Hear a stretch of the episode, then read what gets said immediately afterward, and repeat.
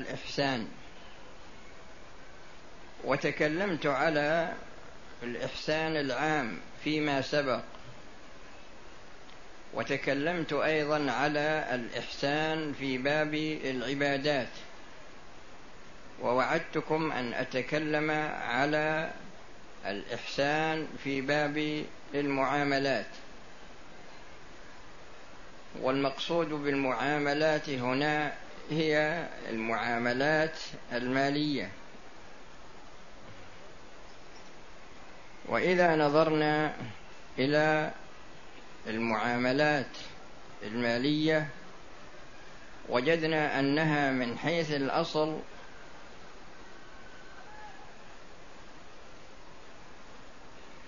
تشتمل على أمرين. أما الأمر الأول فهو تمليك العين. وأما الثاني فهو تمليك المنفعة. وكلها جاءت في القرآن. يا أيها الذين آمنوا إذا تداينتم بدين إلى أجل مسمى فاكتبوه وليكتب بينكم بالبي... وليكتب بينكم كاتب بالعدل إلى آخره. وأحل الله البيع وحرم الربا.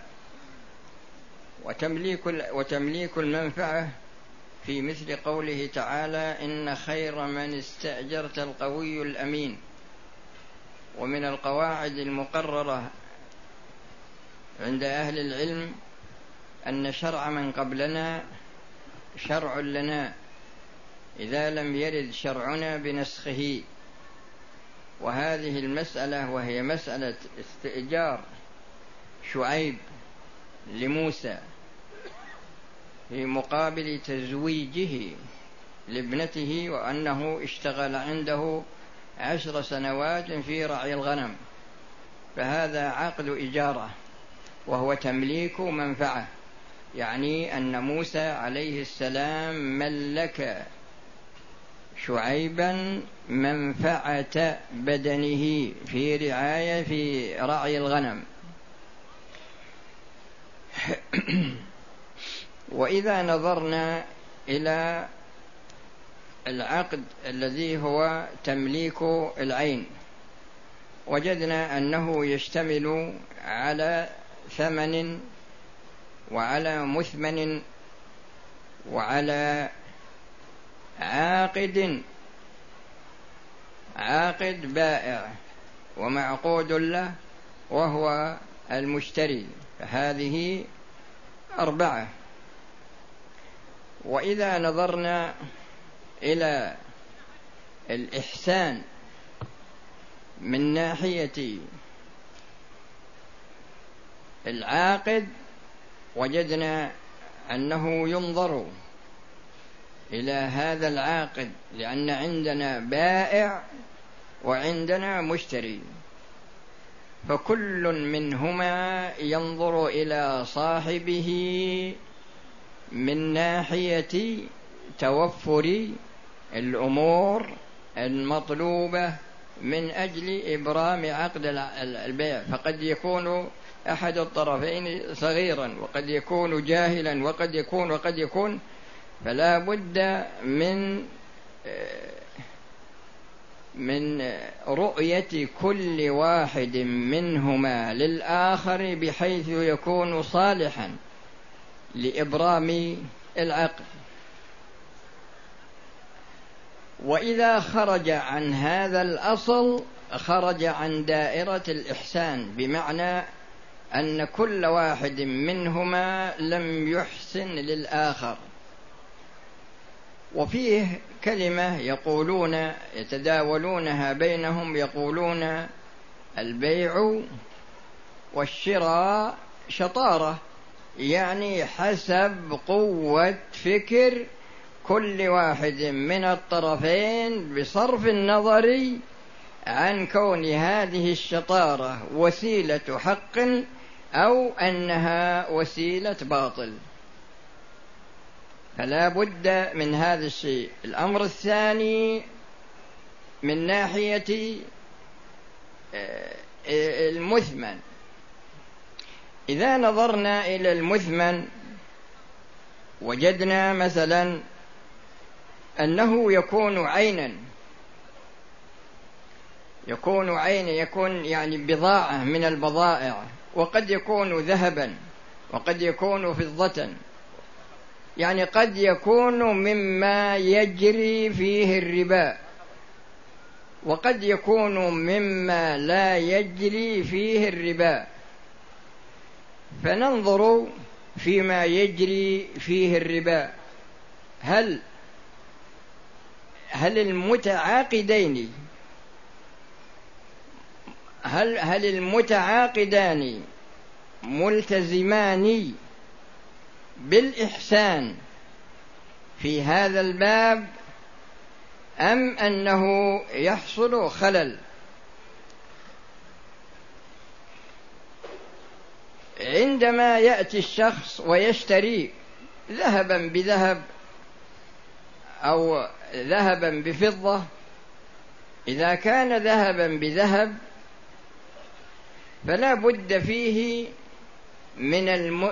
فلا بد فيه من المساواة مثلا بمثل وزنا بوزن وزنا بوزن يدا بيد مثلا بمثل.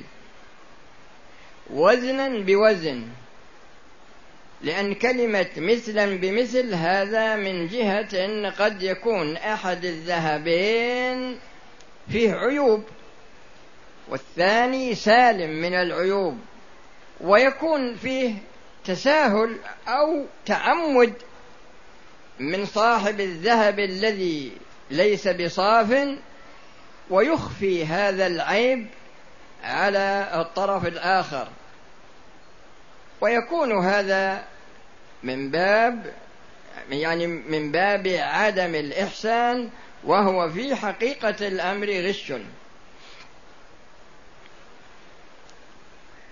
فلا بد من المساواة لا بد من المماثلة ولا بد من أن يكون يدا بيد.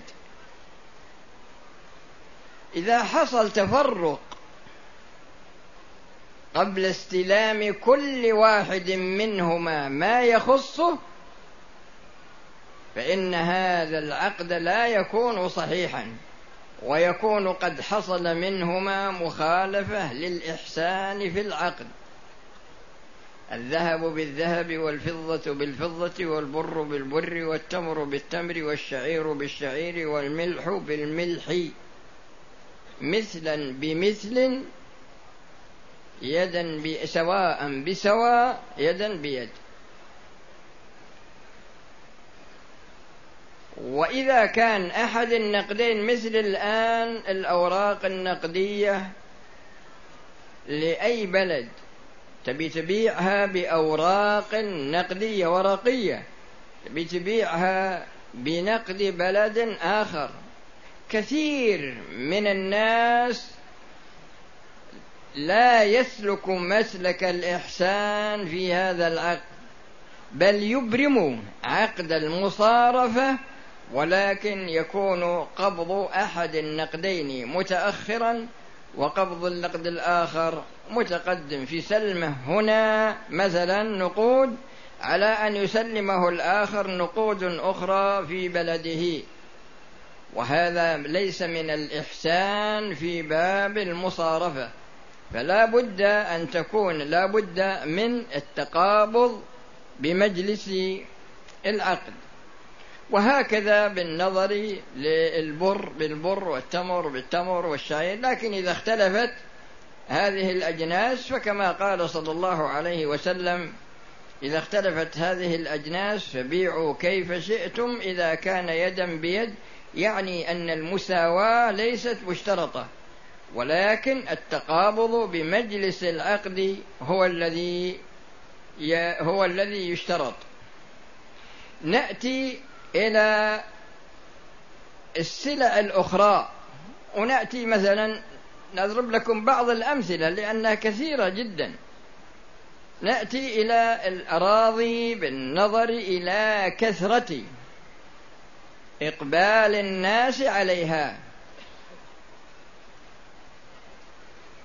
وبخاصة ما يتعلق بفتح المساهمات لأن قضايا الأراضي كثيرة جدا لكن بالنظر لما يقع فيما يسمى بفتح المساهمات.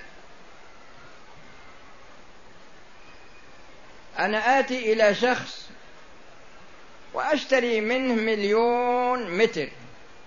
المتر بخمسة ريالات أو بعشرة.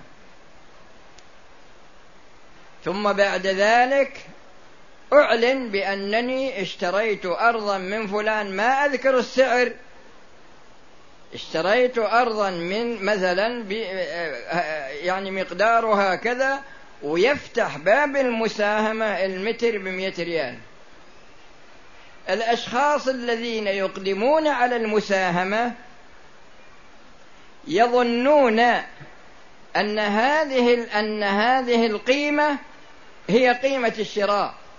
ولو أنه قال في الإعلان اشتريت مليون متر. المتر بخمسة ريالات.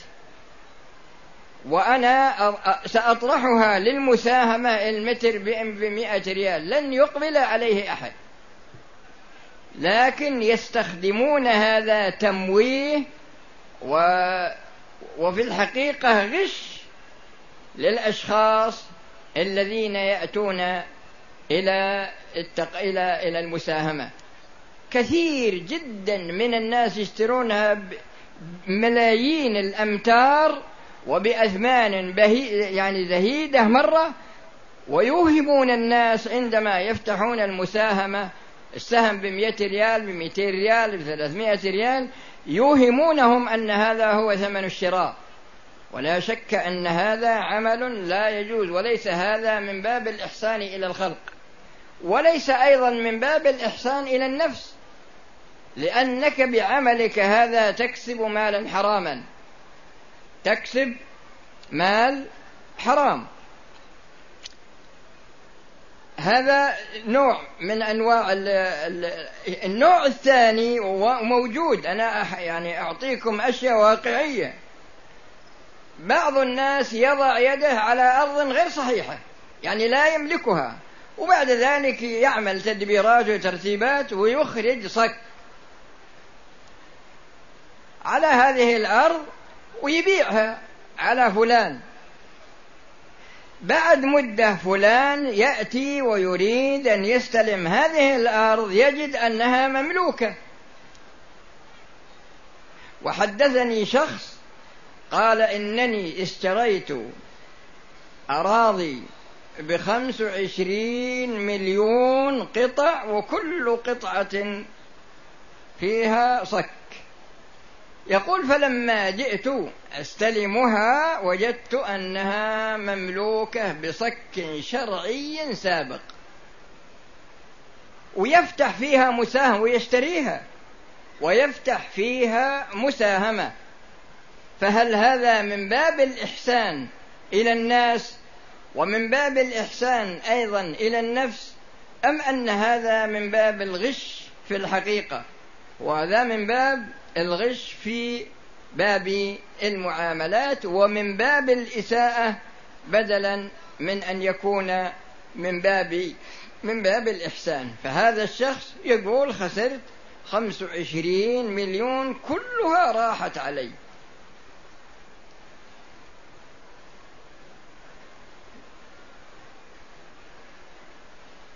في جانب آخر أيضا في باب المعاملات وهو ما يسمى الآن بالأسهم بيع الأسهم وشراء الأسهم. عندما أريد أن أشتري أسهما أنا هذه الأسهم هل هي في بنك؟ هل هي في شركة؟ إذا نظرنا إلى البنوك. قل أن تجد بنك يتعامل بالمعاملات الشرعية لأن القاعدة عندهم هي قاعدة المكسب والخسارة وليست القاعدة الحل والحرمة. فتجد إنهم يخططون ويدرسون وينظرون في الوسائل التي ينشأ عنها كثرة الكسب. صرف النظر عن طريق الكسب. فإذا هذه الأسهم إذا كانت من هذه الجهات هذه الأسهم تكون مشغولة بأموال مختلطة. يعني أموال ربوية وفيها تعامل أيضا. قد يكون فيها شيء من الحلال. لكن فيها تعامل ثابت في الربا. لأن في فرق بين إنسان يعني يتعامل في الربا مثلا وهو جاهل أو فرضنا أني متعمد وتاب وأقلع وانتهى لكن مستمر يتعامل في الربا بالليل والنهار حتى أن شخصا أجرى له صفقة ربوية بأربعين مليون قرض ربوي. فنصحه شخص وقال له اتق الله هذا ربا. قال يا شيخ خلنا نتجر وبعد ذلك يكون خير. فأنا غرضي إن فيه تساهل من كثير من الناس في هذا المجال. إذا نظرنا إلى الشركات الكبرى وجدنا أن الشركة مرتبطة أيضا بالبنوك من ناحية أنها إذا احتاجت إلى خمسمائة مليون ألف مليون ألفين مليون تقترض بفوائد. وإذا كان عندها رصيد أودعته بفوائد. فهذه أسهم الشركات التي تتعامل بهذا الربا بصفة مستديمة. ما هو مرة واحدة تقول مثلا إن حصل ربا قليل مع حلال كثير ومن قاعدة الشريعة أن الحكم للغالب؟ لا لكن هذا تعامل ثابت مستمر. هذه الأسهم عندما تدخل فيها أنت في البيع والشراء تكون هذه الأسهم مشغولة بأموال فيها شيء من الإباحة لكن فيها ربا من جهة وفيها أيضا استمرار في التعامل في الربا.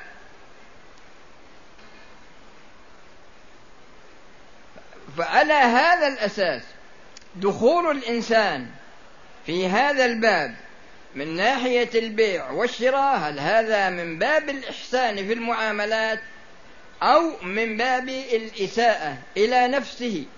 هو أساء إلى نفسه وأساء إلى أسرته بالنظر إلى أنه يعني يتكسب كسبا من ناحية الحرام ويستأجر البيت وينفق عليهم ويكسوهم من هذا المال آه، الذي الذي جاء من هذه الناحية.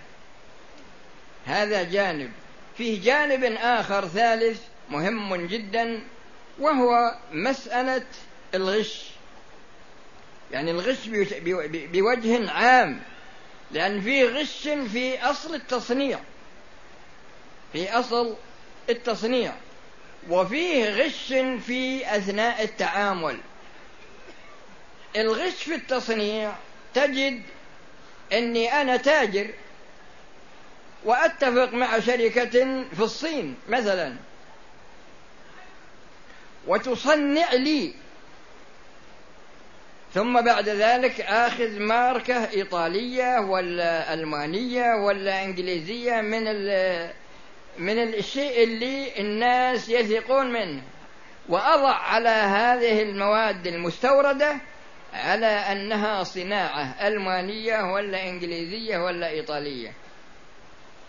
وقد يكون فيه تواطؤ بين الشخص وبين الشركة على أن الشركة هي التي تضع هذه العلامات على أنها صناعة ألمانية أو صناعة إنجليزية مثلا مع أنها في الحقيقة صناعة آه، صينية مثلا يعني أقل درجة. معنى ما أقصد الصين عينا لكن لكن إن تصمم تصميم يعني أدنى ولكن يوضع لها ماركة أعلى وذلك من أجل كثرة الكسب.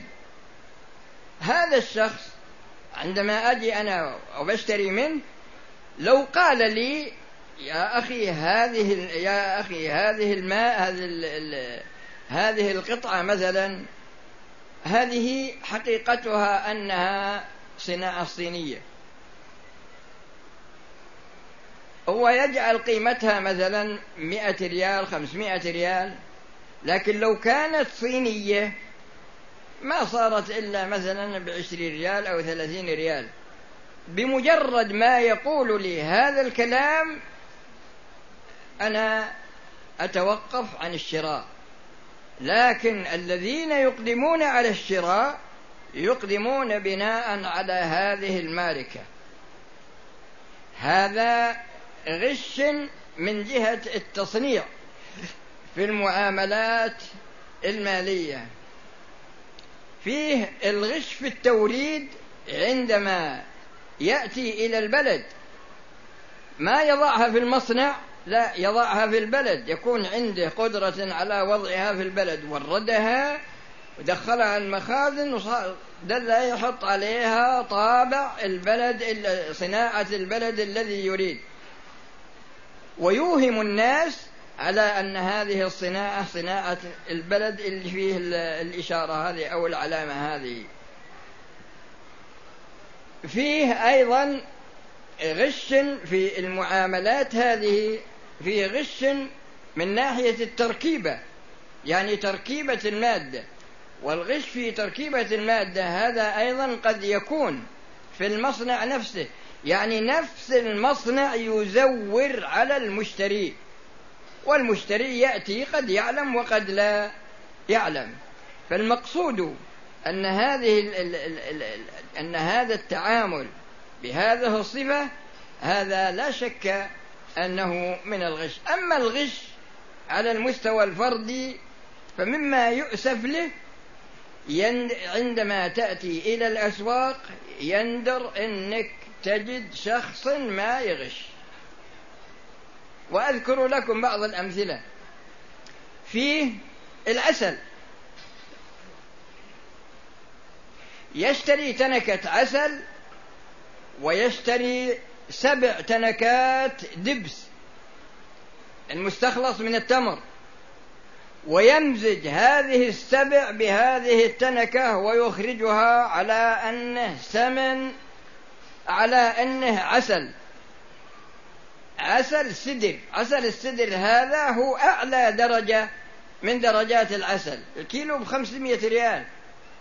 لكن تأخذ منه مادة وتذهب بها إلى التحليل يخرج لك على أن نسبة الدبس خمسة وتسعين في المئة ولا تسعين في المئة. هذا موجود. السمن فيه طريقة يستعملها بعض الحذاق في الغش. ياخذ بطاطس ويطحنه طحن ويطبخه وبعد ذلك يخلطه في السمن الممتاز السمن البري. ويعبيه بتنك. السمن البري فوق والبطاطس حدر. أنت تأتي تفك التنكة هذا موجود. تفك التنكة تذوقه هذا صحيح أنه عسل بري أن سمن بري. لكن تذهب به إلى البيت وتترك لك شهر شهرين تطلع رائحة البطاطس لأنه يروح. هذا موجود. أه تنك التمر تشتريها. تجد إنه يحط في أسفلها إذا نصح مرة يحط التمر الرديء لكن بعضهم يحط حجرة في أسفل الترك التنكة. وفي أعلاها يطلع لك تمر ممتاز. أنت تجي تأخذ التنكة ثقيلة مرة وتأخذها مثلا عاد تتفق أنت على القيمة. تأخذ منها حتى تخرج لك الحجرة. أنا غرضي إن فيه يعني فيه فيه عدم إحسان في باب المعاملات على مستوى الشركات وعلى مستوى يعني الشركات المصنعة والشركات الموردة والتي التي تبيع. وكذلك من ناحية الأفراد. وفي صور كثيرة من صور الغش الفردي لو أذكرها لكم. يعني كان يطول علينا الوقت لكن ما ذكرته لكم هذا فيه كفاية. هذا من ناحية هذا الجانب اللي, اللي هو جانب الغش. في جانب آخر أيضا من جوانب المعاملات هذه المالية هذا الجانب هو أن تكون السلعة مشتملة على عيوب نقص. نقص فيها مثل العيوب اللي في السيارات أو عيوب في البيت لكن لكن الشخص الذي يكون عنده علم بهذه العيوب لا يتكلم فيها. يبيعك على أن هذه السلعة سالمة. وبعضهم يقول لا اشتر هالمنظور لكن العيوب خفية. ما تدري ما تدري عنها أنت هو يدري عنها. ولا يخبرك بهذا الشيء. فهذا في الحقيقة ليس من باب الإحسان. ليس من باب الإحسان لأن هذا إخفاء في عيوب يعلمها يعني كتمها فحينئذ لو أخبر بها لتغيرت القيمة. لكن لما لم يخبر بها فالمشتري يكون قد دخل على أن هذا الأمر سليم ثم بعد ذلك يتبين له أن هذه السلعة مشتملة على شيء من العيوب. هذا في جانب المعاملات المالية اللي هي تمليك الرقبة. في عندنا جانب آخر اللي هو تمليك المنفعة. لأن عندنا تمليك الانتفاع وتمليك المنفعة. اللي نبي نتكلم عليه هو تمليك المنفعة. ويدخل في هذا جميع المستأجرين. جميع المستأجرين وجميع المحلات المؤجرة سواء كانت عماير ولا دكاكين وكذلك الأشخاص مثل السائقين ومثل الخدم في البيوت ومثل العمال ومثل الموظفين في الدولة. لأن جميع الموظفين في الدولة تجد أنه أن كل واحد منهم مستأجر على عمل معين. يقوم مثلا في وقت معين. الشيء الذي أنا أحب أنبه عليه لأن الباب هذا واسع جدا لكن الشيء اللي أنا أحب أنبه عليه هو ما يحصل من إساءة. يعني من إساءة من بعض الأشخاص وبخاصة الأيدي العاملة التي ليست من البلد. سألني شخص بذكر لكم أمثلة مما سئلت عنه. سألني شخص وقال إن الوكيل الذي نشتغل تحت وكالته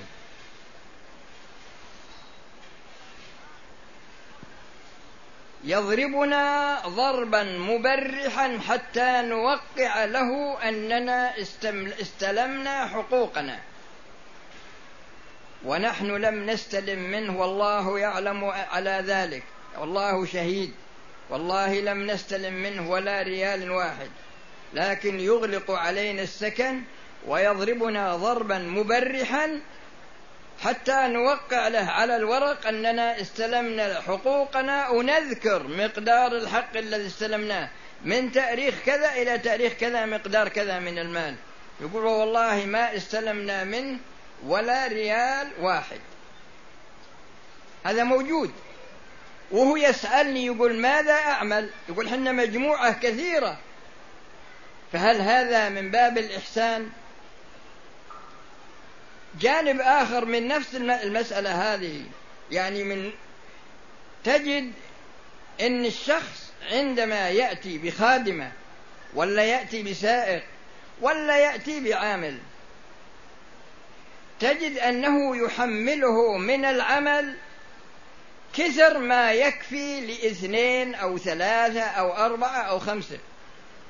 ولهذا تجدون بعض الأشخاص الذين يقودون السيارات الكبيرة تحصل منهم حوادث في الطرق لكن ما السبب؟